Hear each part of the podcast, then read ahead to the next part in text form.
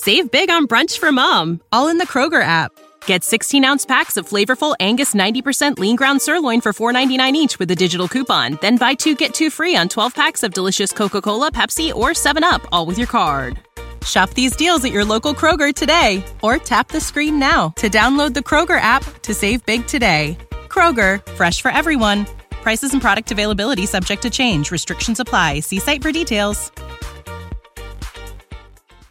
All right, our guest this week on the Announcer Schedule podcast, Phil, we're very excited. You know, uh, just to kind of peel the curtain back a little bit, uh, I had gotten an email uh, regarding Barry Tompkins, the Hall of Fame play by player, and uh, he's going to be in my hometown of Atlantic City this weekend. So when I text Phil, you know, we go back and forth for different guests for the podcast, and uh, we know football's this weekend, NFL. I said, hey, I got an opportunity to talk to Barry Tompkins. Are you interested? And he wrote back, wow, uh, of course. so we have him right here, Barry Tompkins, and he's going to be in Atlantic City, ShoBox, the new generation, Friday night. September the 9th, live on Showtime. It's the longest running boxing continuous series going. 9 o'clock at Bally's Atlantic City, right here in my hometown. Barry Tompkins, welcome to the Announcer Schedule podcast.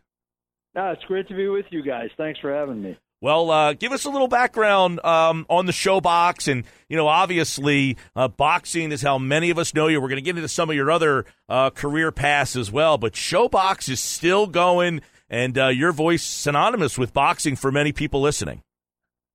Well, I appreciate that. And ShoBox, you know, it's probably just in terms of, of sheer having fun. It's probably the most fun I've ever had doing television sports. Uh, and one of the reasons is that even though I've done some really, you know, big and important fights, what I really like about this series is that we get to see guys on their way up who are trying to make that that step from prospect to contender. You know, and and what I like about this series is that almost every fight we do, uh, obviously there are exceptions, but almost every fight we do, uh, you don't. I can't really go into a fight saying this person's going to win. There's always some question. I can always make a case for the B side of the card winning that particular fight. And that's what I really like about the series. That's the mission of ShoBox. And it's been going on for 22 years now. So, you know, obviously the show, and I've only been there for 11 of it, but, uh, but the show speaks for itself. You know, that its longevity speaks to the quality of, of, uh, fighter that we have on the air and, and the, the matchups between the two fighters. Barry, you mentioned big important fights, and it can't help me but thinking back to November 12th, 1982 at the Orange Bowl in Miami. I grew up in Miami and I remember hearing about this one, how the, the Orange Bowl was absolutely rocking for Alexis Arguello in Aaron Pryor. Can you reflect back on that one? You know, back in you know down memory lane, Pryor Arguello. My whole life is down memory lane. Yeah, um, yeah. I that I mean, I I will tell anybody who asks me that was the most exciting fight I've ever done, and for several reasons. Pardon me. It wasn't just about the fight itself. It was about the whole atmosphere of the fight leading up to the fight, and it, for instance, was it was a matchup of an inner city African American guy against a, a really a, a Hispanic folk hero uh, in Alexis Arguello. But what was particularly interesting about it is, of course, the fight was in South Florida, uh, a very large Hispanic population. But at that time, there was a civil war going on in Nicaragua, and uh, Arguello supported. I, it was the Contras and the Sandinistas, and uh, quite honestly, I can't remember which side he supported, but he he was strongly and financially involved in one one of the two sides of the Civil War, and of course in in Miami, that in itself was was a problem because you had both sides there, you know, and so it was going to be a volatile situation, and these two guys couldn't have been more could not have been more different in who they are and what they are and what they bring to the dance. And uh, so they had decided early on that they they weren't. There was originally supposed to be fireworks before, and they weren't going to do that because they were really worried about, you know, somebody firing a gun someplace. And they decided to eliminate the anthems altogether because that could have been a problem too amongst supporters of either side of the Nicaraguan Civil War. So it made it a volatile situation to begin with. And and one of the things, speaking to that, they they of course did do the fireworks. Somebody did the fireworks. I don't think they were authorized anyway. And we had just come on the air at that time, so the entire stadium was dark except for one light, and that light was on me. Uh, and all of a sudden, the fireworks go go off, and I'm thinking, you know, if it's a shooter someplace, they don't have any place to aim except at that light, you know, and I'm standing in front of it. So, you know, that was racing through my mind while we're trying to do the open of the show. And then, of course, the fight itself was a monumental, an epic fight, Pro- arguably the best, most action packed fight I've ever done in my life. Uh, and speaking to that, neither fighter was ever the same after that fight, even in their return match. So it was special from a lot of different viewpoints. And uh, I remember coming out of out of that fight and just, you know, I could barely talk and barely. It was just it it took every emotion out of you. Uh, and in the end, Arguello, uh, you know, got hurt, had to go to the hospital, and as I said, was never the same after that. So that that fight was was a real experience, and in terms of all the fights I've done over the course of my career, it stands out probably more than any other. Uh, amazing, Barry, and just that era of boxing, you know, uh, and the fact that you were at so many of these big ones, you know, Sugar Ray Leonard, Hagler, Hearns, Mike Tyson, Hector Macho Camacho. I mean, the, the personalities, the you know, just the the gravity of the boxing scene in the '80s, and you were there for so much of it. You know, what comes to mind when I just mentioned that era of boxing? Luck is what comes to mind. You know, it's my in fact my entire career has been built on standing in the right place at the right time. But uh, yeah, I feel so fortunate to have uh, not only been around in that time, but to have done those fights. I happened to, you know, luck out with getting a gig at HBO right almost when they were starting, and they had all the great fights of that whole era. Um, so it was an un- unbelievable opportunity for me, and you know, it was one great fight after another. I mean, we did probably, I, I, I would say, seven or eight fights a year, maybe ten fights a year, and every one of them was, you know, could be described as almost an epic fight. At the very least, there were at least a couple a year that are fights that people to this day still talk about. Uh, unbelievable stuff with Barry Tompkins here. You know, I, I, as I'm listening to you talk, I, I'm 45 years old. I hear, and we have a new era in boxing ringing in my head. Of course, when Mike Tyson uh, knocked out Trevor Berbick, that was kind of uh, the moment for me uh, that I became a boxing fan and uh, still enjoy that. And of course, I'm in the Atlantic City area, which is kind of synonymous with Philadelphia. And many of our Philadelphia listeners to this podcast will recognize Barry's voice. Uh, in Rocky Four. Tell us a little bit about how you got selected uh, to be the voice of Rocky Four, because you, Barry, probably know how popular a figure Rocky is in this region.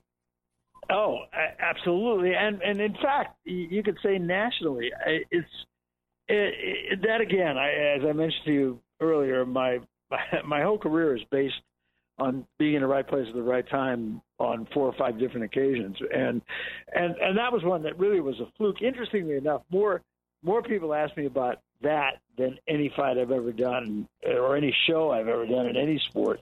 Uh, I get asked about the Rocky movie more than anything else, um, and it's it just happened that I had two weeks off, and an agent called me. It wasn't even my agent; it was a friend of mine agent, um, who actually is a baseball guy, Steve Physioc, who does the Kansas City Royals. It was his agent that called me. They had asked him to do it originally, and he couldn't do it. It was the middle of baseball season, so he said, "Hey, Barry's a boxing guy. Call Barry. We're friends." So his agent called me, and I just happened to have two weeks off, which at that time in my career was really unusual. I rarely had two weeks without a show.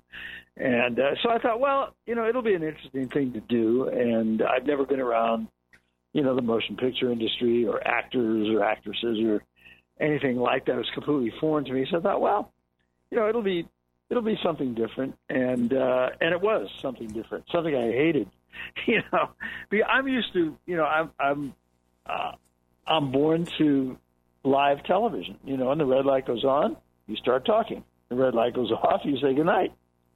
whereas in the movie industry, as you know, um, you know it's take after take after take after take after take.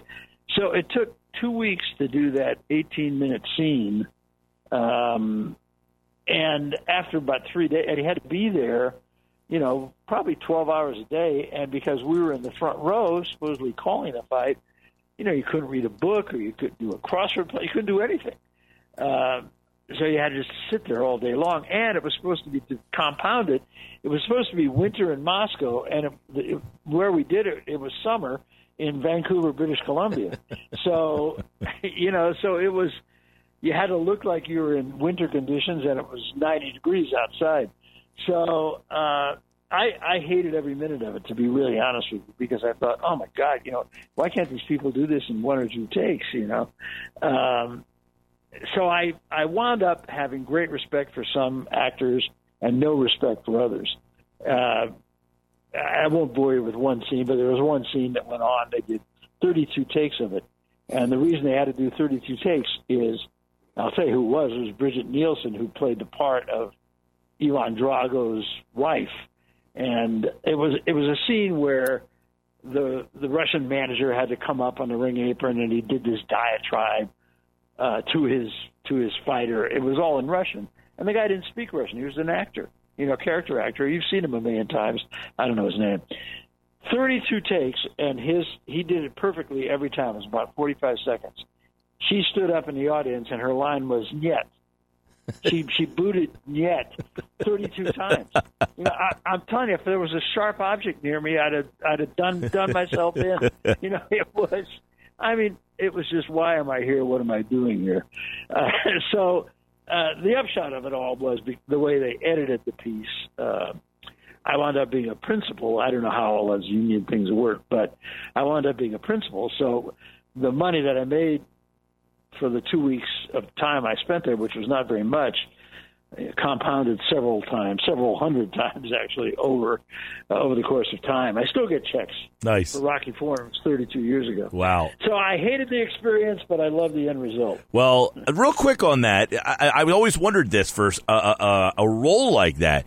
Because you're a play-by-player and you're just used to calling live action, did they just have you call it as you saw it, or did you have a script of what to call? You know, that's a that's a very interesting question, and uh, and I hope I have an interesting answer. What Stallone, so I, I had great respect, excuse me, for Sylvester Stallone. I mean, he really not only understood the part that he was playing, he understood the whole production and the whole how things worked. You know, and what he what he told me is uh, to to, uh, to back up a little bit. No, there was no script. Um, what he told me was do what you would normally do in, when you're calling a fight, but go 25% over the top. You know, and that's exactly what I did, and we did it in. Actually, the first take was good, but we we did you know what they would call a safety. We did a second take, and he said that's fine, that's great, you know. Uh, but I did exactly what he told me.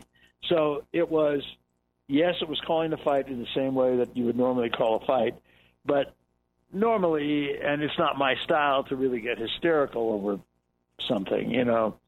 Um, I mean, obviously, I think I can bring the drama to it, but not just get hysterical. But this was get hysterical, you know, and, and hysterical over things that you wouldn't normally get hysterical over. So his direction really made it very easy for me, and I, I came away from there with really great respect for Sylvester Stallone. Save big on brunch for mom, all in the Kroger app. Get 16 ounce packs of flavorful Angus 90% lean ground sirloin for $4.99 each with a digital coupon. Then buy two get two free on 12 packs of delicious Coca Cola, Pepsi, or 7UP, all with your card. Shop these deals at your local Kroger today or tap the screen now to download the Kroger app to save big today. Kroger, fresh for everyone. Prices and product availability subject to change. Restrictions apply. See site for details.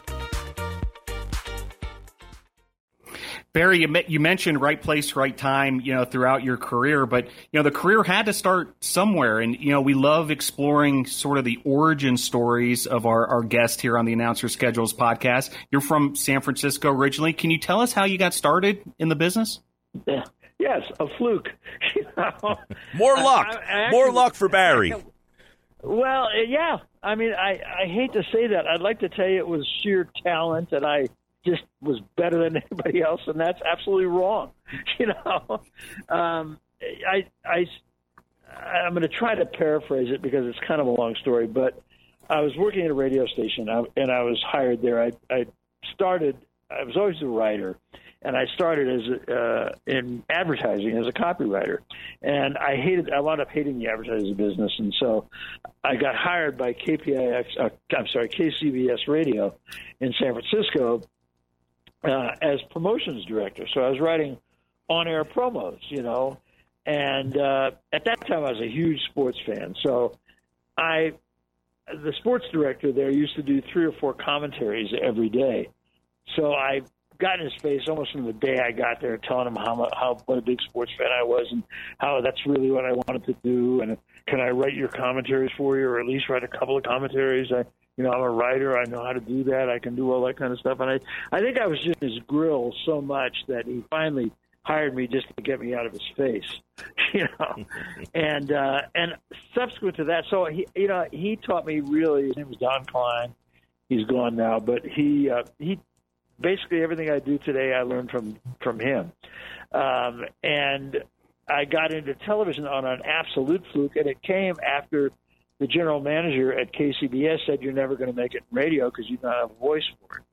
So I knew I was about to lose my job in radio, and I happened to be at lunch in San Francisco with a guy named Hank Greenwald. I, I doubt is too familiar to you, but he did the Giants and he did the Warriors, and in fact, for a year or two, he did the New York Yankees. He was mostly a baseball guy, and uh, and Franklin Mieuli, who at that time was the owner of the Golden State Warriors, and uh, and Hank told me, "Hey, I just turned down a job at KPIX television."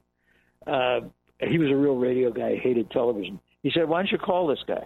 And he gave me the program program director's number, and I went back to my office and I called the guy. and He said, "When can you come over?" And I said, "Well, I get off of work at whatever time it was." And he said, "Okay, come over then." So that very day, same day I had lunch, I went over to the program director at KPIX, and he was a young guy, uh, another guy that was going to reinvent television, which we've seen I don't know how many hundred times, and uh, and he uh, he said, "Do you have anything you could read?" And I happened to have a commentary that I'd written for Don Klein in my briefcase, and so I said, "Yeah, I've got this. I wrote it for Don." He said, "Read it," and I read the commentary, and he said, "Okay, three shows a day, eighteen thousand dollars a year."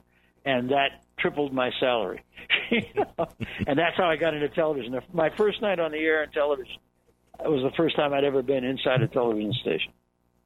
Outstanding, Barry, and you know the the rest is history, no doubt about it. But I had to share with you one thing. You know, back in 1990, I was an 18 year old version of myself. I was at the University of Florida in Gainesville, and I would stay up late every Monday night for Big Monday on ESPN, you know, Big East, Big uh, Ten, yeah. and then a Big West game late that, you yeah. know, you were so often on the call. And, it, you know, being on the East Coast, you know, there was sort of like this dreamy feeling about it all that I was up that late watching college hoops and in these locations. Florida, if you were at the University of Florida, I suspect most of your life was dreamy. You know? Good point. But uh, but yeah, you know, to see my, these locations. My wife went to the University of Florida, so that's right. So you're well aware, yeah. but um, but yeah, I mean, it was just so so endearing to me that you know that college basketball was being played in these cool venues, you know, out west in the the Big West. Plus, UNLV was at you know the height of their powers, and we we actually played a clip earlier in our our program, a UNLV UC um, uh, UCSB game where there was a yeah. big upset. Can you reflect back just on the, those big West games and you know that sort of moment in time? Yeah, and, and you said it. I mean, UNLV was they were the real deal. That was during the time they won national championships. But you mentioned UCSB, Santa Barbara, and they were almost as good. In fact, they they beat at their place. They beat UNLV almost every time. They were really good at that time, and um, and so that and we wound up doing you know a home and home almost every year because that was the biggest game and what was then I don't even know if it was the Big West. I want to say it was it had another name. But um but yeah those were they were high energy games. And at that time all New Mexico State was in that conference. They were very good. They won 25 or 30 games every year. Um Utah State was very good. Um So it was a great conference, and and it was a it was a ton of fun. And we knew, frankly, because I think we started, if I'm not mistaken, at like nine o'clock Pacific, so it would have been midnight in Florida. And we knew a lot of our audience was 18 year old people like yourself, college students who were, you know, being up all night, you know, and uh, and I think we played to that a lot. Uh, so it was great fun. I really, I really did enjoy doing those games because they were they were sellouts, and people would line, especially at places like New Mexico State. People would start lining up for tickets at noon, and by the time tip off came, everybody in the place was just crazed, you know, and not to mention drunk. But uh, yeah, you know, so it, there was a real a real atmosphere, and it was really a lot of fun to do those games. You know, I spent 35 years. I mean, I'm a West Coast guy, although I spent six years in New York, but um, but I'm a West Coast guy, so I I've always been partial to, you know, the Pac-12 conference, which I did for 35 years in both football and basketball, and uh, and doing those games for ESPN. When I was at ESPN, you know, they I did all a lot of West Coast Conference games. That uh, West Coast Conference, Pac-12, and what was that? I want to say it was the PCAA or something like that, Pacific Coast Conference. I can't remember, but um, but yeah, I've I've uh, I've done a ton of stuff out there, and that was those games are one of the highlights, really.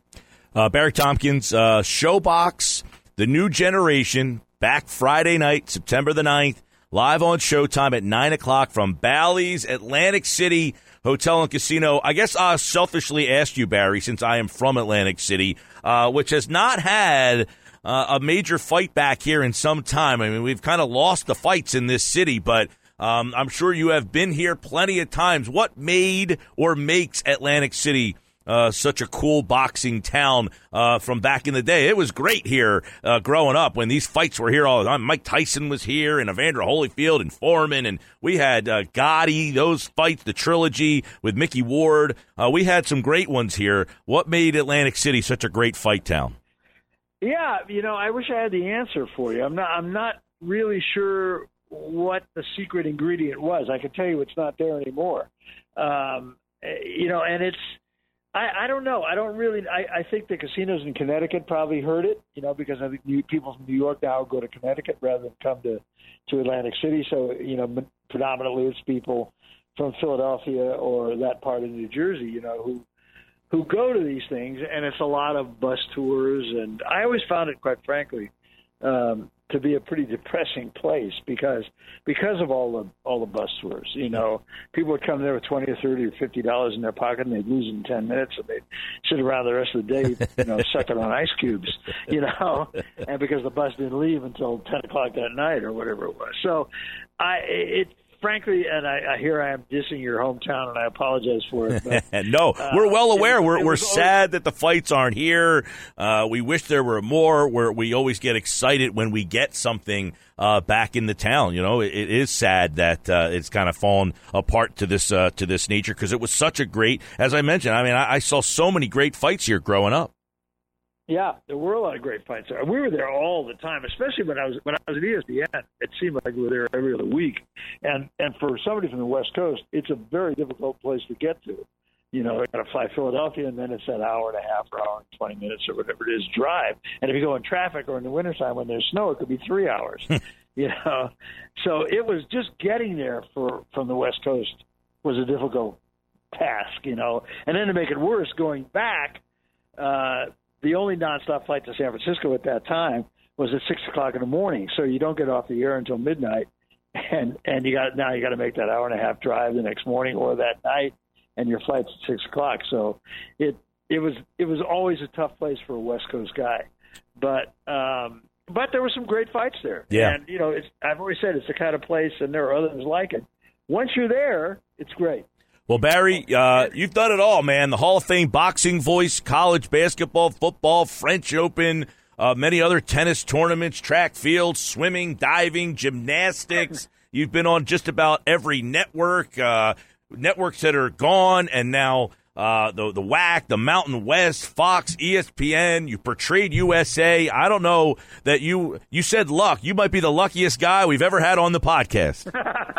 yeah, and I'm out of networks, you know, so maybe it's time to retire. I don't know. And by the way, how many people remember Barry? Uh, the HBO show, Phil, Race for the Pennant. Barry was a co-host on that baseball program. That's right. Yeah, with with your ex Philly, Tim McCarver. That's right. How about that? A little HBO taking us back. Bob Gibson, uh, I think, was uh, Len Berman, too, uh, might have made an appearance on their show. There you go. We spanned it all with Barry Tompkins. Uh, Atlantic City this weekend. Boxing fans, check that out. ShoBox The Next Generation. Boxing seems to be making a little bit of a revival, and ShoBox, the longest running continuous boxing series out there. And here is the voice, Barry Tompkins. Barry, we appreciate having you on so much. We appreciate all your time. Absolute pleasure. Mike, Phil, great to be with you guys. Okay. Thank you, Barry.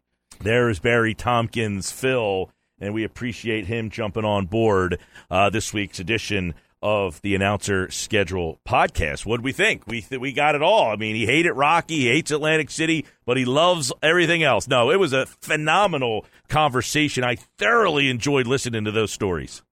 Uh, phenomenal, no doubt about it. I mean, um, it's so many huge moments that he's called over the years, and not to mention that that college basketball side of things.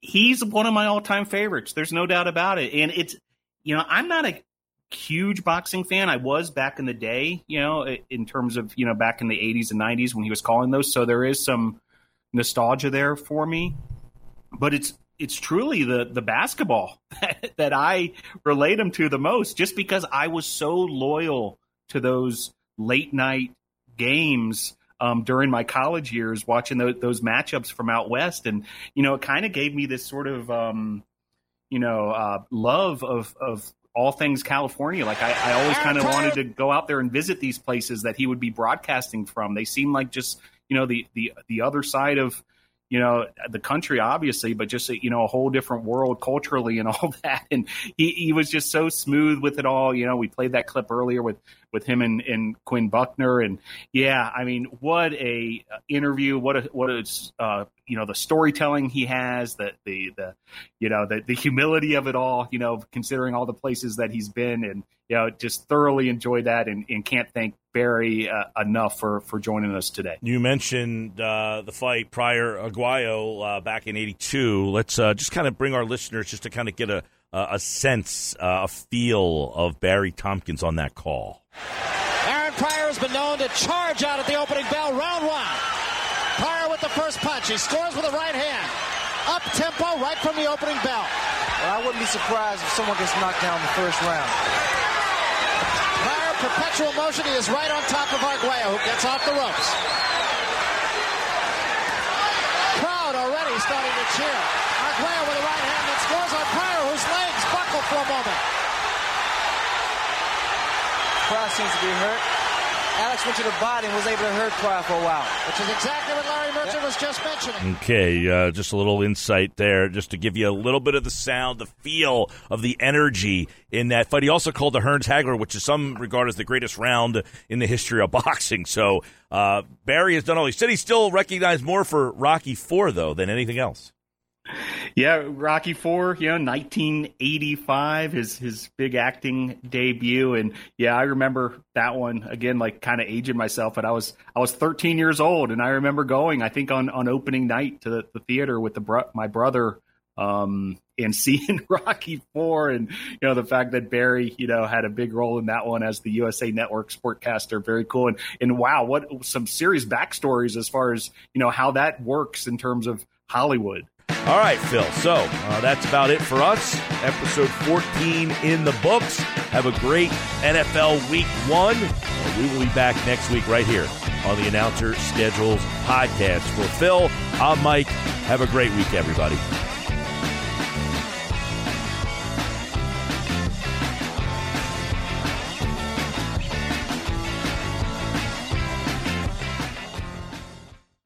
Of being upsold at gyms? My guy, you're currently a base member. For $90 more, I can upgrade you to our Shred membership. For 130 more, you'll be a Swole member. And for just $300 more, you'll reach Sweat Platinum. At Planet Fitness, you'll get energy without the upsell. Never pushy, always free fitness training and equipment for every workout. It's fitness that fits your budget. Join Planet Fitness for just $1 down and $10 a month. Cancel anytime. Deal ends Friday, May 10th. See Home Club for details.